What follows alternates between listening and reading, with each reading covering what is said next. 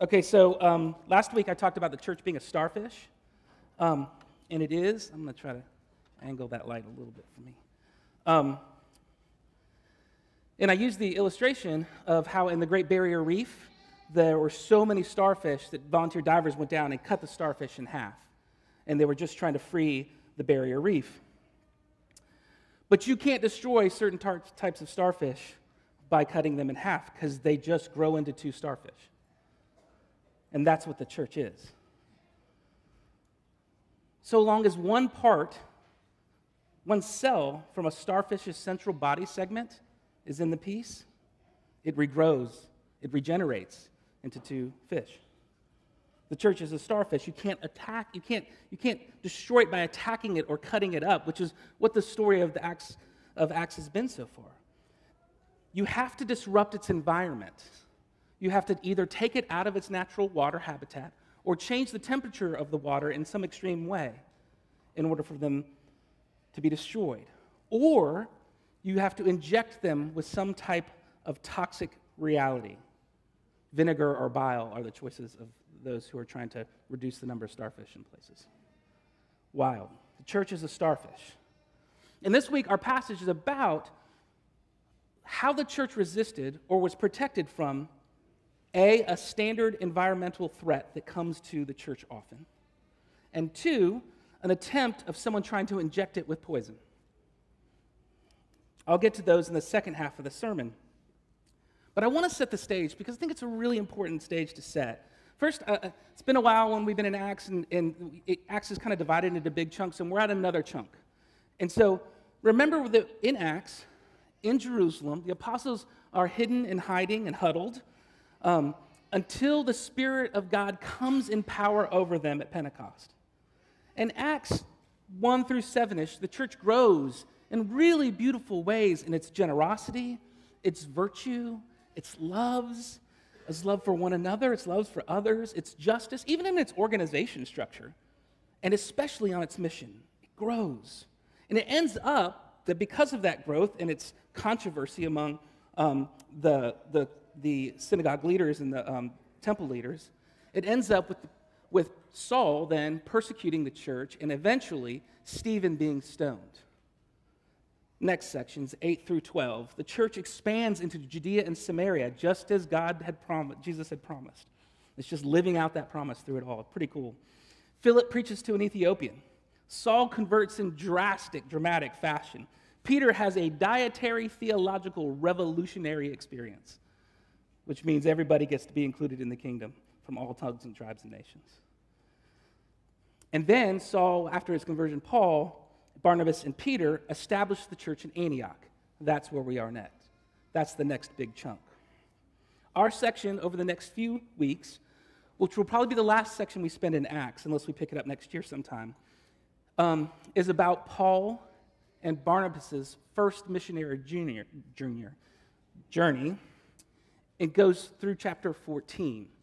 They pick up John, John Mark along the way, so I call it the PB and J journey. that's how I learned it for my exams. For it's like first journey is PB and J journey. Then that's how I did it. So anyway, this is hugely important for the expansion of the gospel in their day. Paul and Barnabas pick up John Mark just in the second stop, and, and those are the ones with the household names even among the church uh, of the day, and then really for us too, if you've been hanging around in Christianity for a while. But what often goes unnoticed is the sending church, the church planting church, and what it is.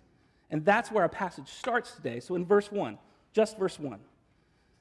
Now there were in the church at Antioch prophets and teachers Barnabas, Simeon, who was called Niger, Lucius of Cyrene, Manaen, a lifelong friend of Herod the Tetrarch, and Saul.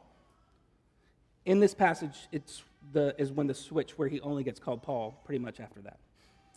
Modern readers, including me, probably you, usually glide through the names that they don't, are not super familiar with. Um, they're unknown names in unfamiliar places, and she's just like, you know, it's like when you're in the Old Testament, all the ites are there, and you don't know, I don't know who all those ites are. You know, you don't do that. You, you, re- you research them all. You are such a studious congregation. But these names, when heard by the first hearers or readers of this, would have been shocked. These are the elders of the church, which becomes the second most important church for church expansion in the history of the early church. None of these people would have been natural friends. James Montgomery Boice, the um, famous preacher up in Philly, he says, In the empire, groups usually had very little to do with one another. Greeks did not like Romans very much. Romans did not like Greeks very much. Jews didn't like either one of them. That's what he says. I'm quoting. The rich despised the poor, and the poor hated the rich. The educated people looked down on those who were uneducated, and so on and so on and so on. But not in the church in Antioch. And he's Presbyterian and put an exclamation there. That's impressive. the five names tell an enormous amount about this church. Barnabas was a Levite, which means he was a Jewish priest. He was a pastor. He was from Cyprus, so he wasn't from a, the Jerusalem uh, Jews, which what they call he is a Hellenistic Jew. But he was trained to teach the word of God and the traditions of the covenant people of God amid a fully Greco Roman culture. Then you have Simeon called Niger, universally believed to be a person with much darker skin, most assuming from African heritage. Can't be sure, but there's some decent evidence, and many believe that this Simeon called Niger is actually Simon the guy who the Romans forced Jesus, forced to pick up Jesus' cross. Can't say for sure, not holding to that perfectly, but it's interesting. Then you have Lucius of Cyrene. Lucius is a very Latin name, by the way. And Cyrene is a Roman city um, in Libya, and it's like at the bottom of the Mediterranean Sea. So he was probably raised both by his name and location in a very Roman culture. Manaen is a Greek form of a Hebrew name, and he was a blue blood aristocrat, Jewish person, raised with Herod he had prince like social status. And those are the elders of Antioch Presbyterian Church, along with Paul. If I ever plant a church, it's going to be Antioch Presbyterian Church, just to confuse everyone. No one will know what it means. Y'all, this is a miraculous, motley group of elders. It really is. It's almost like, I'm serious, like I was thinking about this, I was like, it's like the beginning of a bad walk into a bar joke. You know, right? And to bar Jesus. Oh my gosh. How did I miss that? Oh. I'm going, I'm starting all over. No, I'm just kidding. Um, it's, it's serious, though, and it's simply unimaginable in that time. It would look like something either freakish or glorious, depending on the eyes that saw it. None of their friends and family have ever trained them to have these kinds of relationships, this kind of closeness, this kind of trust in one another, and be on mission together for a cause. It just wouldn't happen. This is why sometimes you hear me talk, sometimes you're like, not just sometimes, talk about engaging and even celebrating our differences. We're not, we don't have the kind of racial distinction, but we have a lot of cultural distinction, certainly a lot of philosophical distinction, age distinction but to enter into those places, into those places, because something miraculous can happen there that bears witness to the power of God. And more so, not just with us, but our brothers and sisters who call upon the name of Christ. It gets uncomfortable. I am sure there were some fusses, and I've, I've been in an elder meeting before. There are fusses sometimes. It's okay. But what if the starting point of God's mission is not just simply agreement on who Jesus is, which it is, but also the miraculous work of God to bring radically different people together to then practice and bear witness to who that Jesus is. What if the power for Christian witness or mission in the world isn't just how we think, but also how we relate to Jesus and to one another? And that, that they know you are Christians by your by our love. Hello. That Jesus actually transforms our relationships with one another and the watching world. What if mission and evangelism and cross cultural work are completely tied to fellowship, connection, bearing which one is each other's burdens, the manner of our relationships? What if one of the signs and wonders for our day, like it was their day, was that people who should not radically love each other, not only radically love each other, but radically love the world in the name of, certain, of, of the same cause? That's a sign and wonder that accompanies the proclamation of the word. So, this relatively young church, with complete diverse leadership, decides to take out 40% of their elders and send them off to go plant churches in this first journey of a 1,400 mile loop. That's how the first missionary journey is set in motion from the church at Antioch. Now, back to the starfish and the kind of working through the actions of this passage. I said that one way you destroy a starfish is by an, environmental th- threat, a change to uh, the temperature or, or, or take it out of the water. It's not it's not where it's supposed to be, or where it's supposed to be gets messed up. Extreme heat or cold, remove it from the water. What I'm going to read to you next is the church resisting being taken out of the water. While they were worshiping the Lord and fasting, the Holy Spirit said, Set apart for me Barnabas and Paul for the work to which I have called them. Then, after fasting and praying, they laid hands on them and sent them off. So, being sent out by the Holy Spirit, they went down to Seleucia. And from there, they sailed to Cyprus. When they arrived at Salamis, by the way, my, I listen to the passage every day when I drive in, and it said it was salamis. That was pretty funny.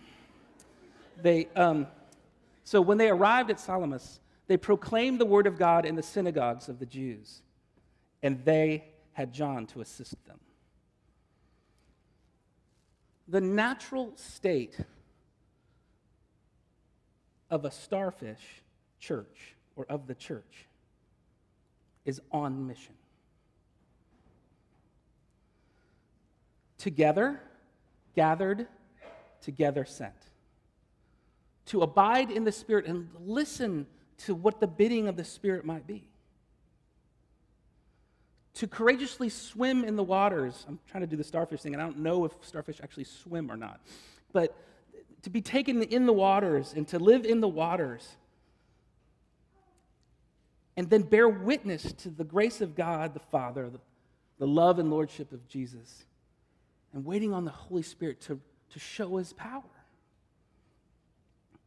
A starfish church, a church that does not bear witness to its neighbors, both local and global, is an unnatural, is in an unnatural and unhealthy environment.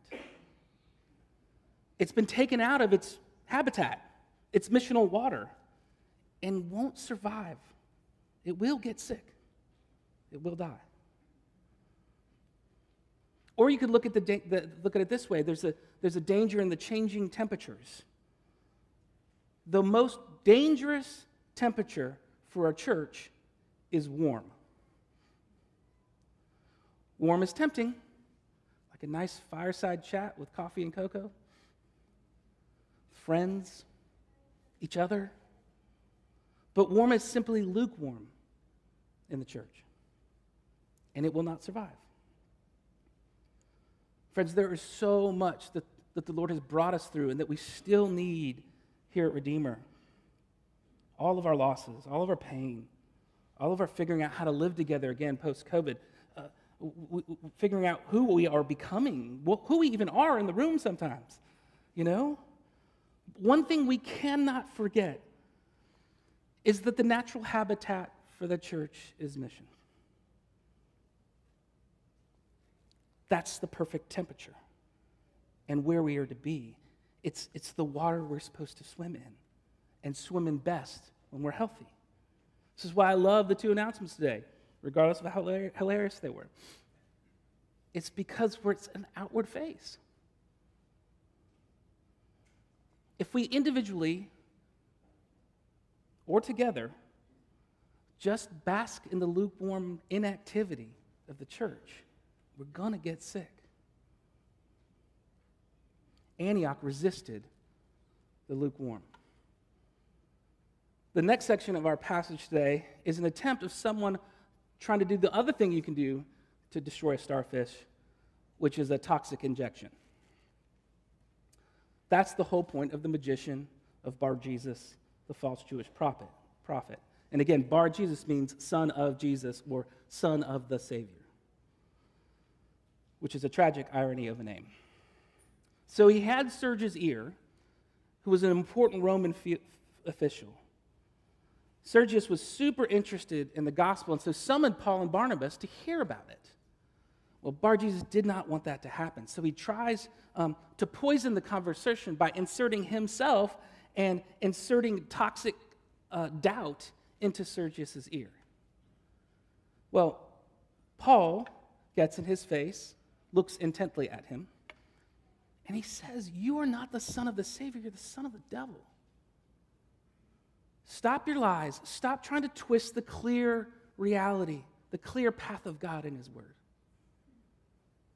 And then the scripture says that God gave Bar Jesus temporary blindness and somehow must have whispered into Paul's ear that that's what he wanted him to do. And that passage just ends so amazing to me. It is such a beautiful, you know, I'm an English, uh, an English major, so just the image is so great. Immediately, mist and darkness fell upon him, and he went about seeking people to lead him by the hand. Then the proconsul believed. When he saw what had occurred, and when he was astonished at the teaching of the Lord. Amazing. Paul was so courageous. He so boldly opposed any injection of Barsheba's, Bar Jesus's, Barsheba, Bar Jesus or his toxic opposition to the gospel. And the scene ends with, with Sergius having eternally new sight, and with the one who opposed God blind. And what a mercy for a while.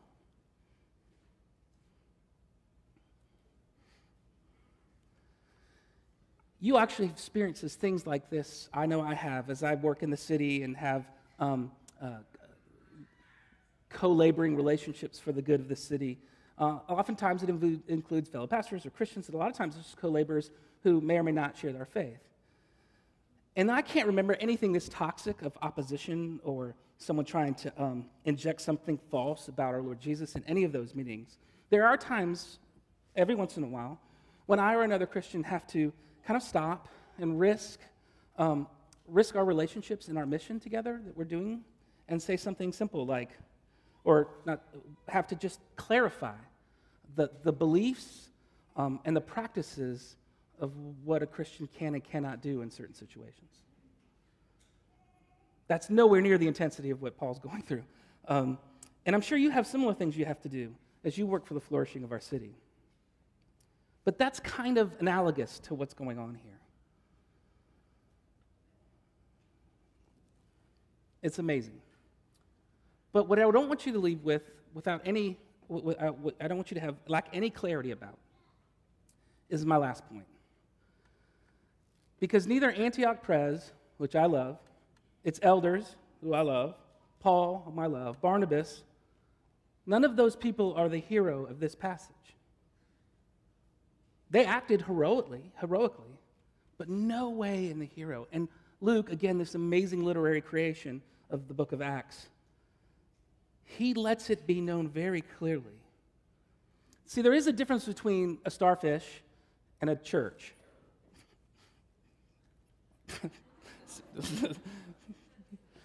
God made the starfish to regrow itself it gets to be its own hero. Now, God's the hero of making the starfish that can regrow itself, but it gets to regrow itself. God made the church utterly reliant upon the Holy Spirit to grow, heal, or protect it. We cannot regrow our limbs. We cannot multiply ourselves. People in general, not just the church, were not made by God to be the heroes of their own stories. Again, I wish the book of Acts wasn't nicknamed Acts of the Apostles, but Acts of the Holy Spirit. It would be a better nickname. How did this motley church start in verse 1? By the power of the Holy Spirit, transforming people, empowering the Word of God to be so uh, in them, and enlivening their souls to risk relationships they, um, they would not naturally have, and then set their face towards the world. What does verse 2 say? And they were worshiping the Lord and fasting, and the Holy Spirit said, Go send Paul and Barnabas. Then you get to verse 3. It doesn't mention the Holy Spirit, but it does say this. Then, after fasting and praying, they laid their hands on them and sent them off. Who are they? They're praying in the Spirit.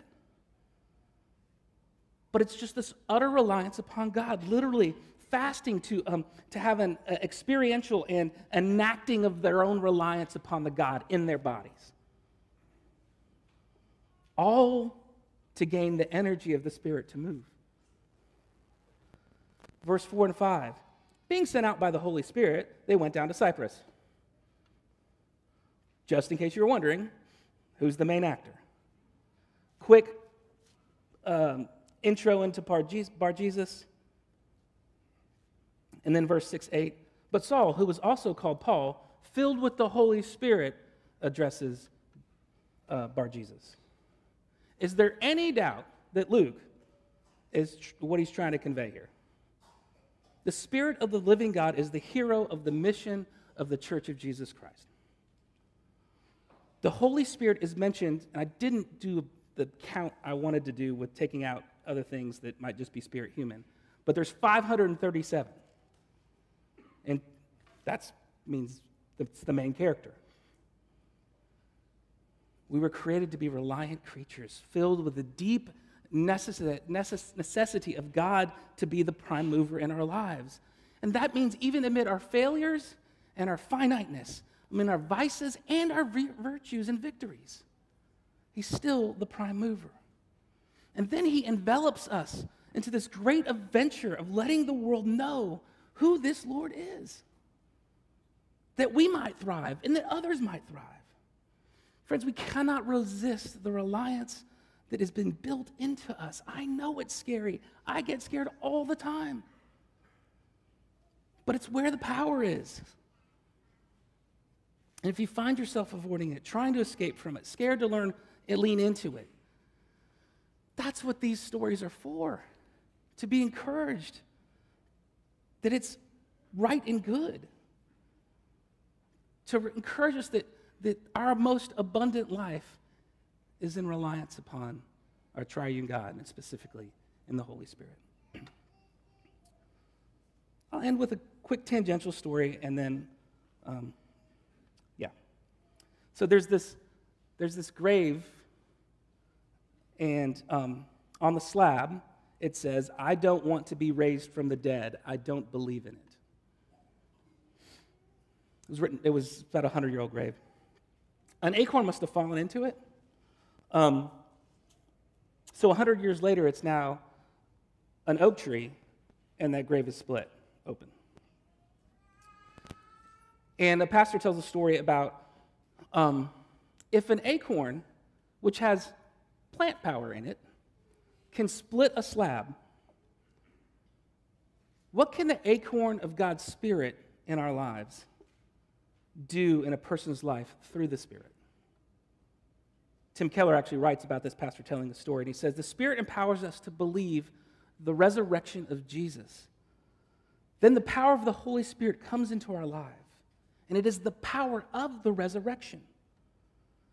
Think of the immovable slabs in your life, he says your bitterness, your insecurity, your fears, your self doubts. I add your, your sins, regrets, and failures. The Spirit promises one day to split them with his power. So, y'all, because of Jesus' amazing grace and through his resurrection power, we experience that power through the Spirit. And the Spirit is this wind, right? That sweeps us up into the dance of the Trinity, of the Father, the Son, and the Holy Spirit. And the music at that dance is melody of grace and love, harmonies of holiness and peace. And then there's this baseline, this wonderful baseline, which is the mission of God, that actually is the place where we live and thrive most. All so that we may be caught up in this mission that God has to make a people for himself and rid the, rid the world of this curse as far as it is found. I believe, Lord, help my unbelief. Let's pray. Lord Jesus, you are kind, merciful. Spirit, we are so thankful for your work in our lives. Would you help us lean into you and not run from you when you're confusing or seemingly silent or we just don't know or we're just too scared and scramble for all the things we feel like we need to have? And would you give us hope that you will do that and it will be clear and you'll set us out on mission in, in the ordinary ways and then the extraordinary ways that you did in the early church, in the mundane and the miraculous, all of it. Lord, would you do that for us? Help us trust you more. It's really hard. But please give us the grace to trust you more. We pray in your name. Amen.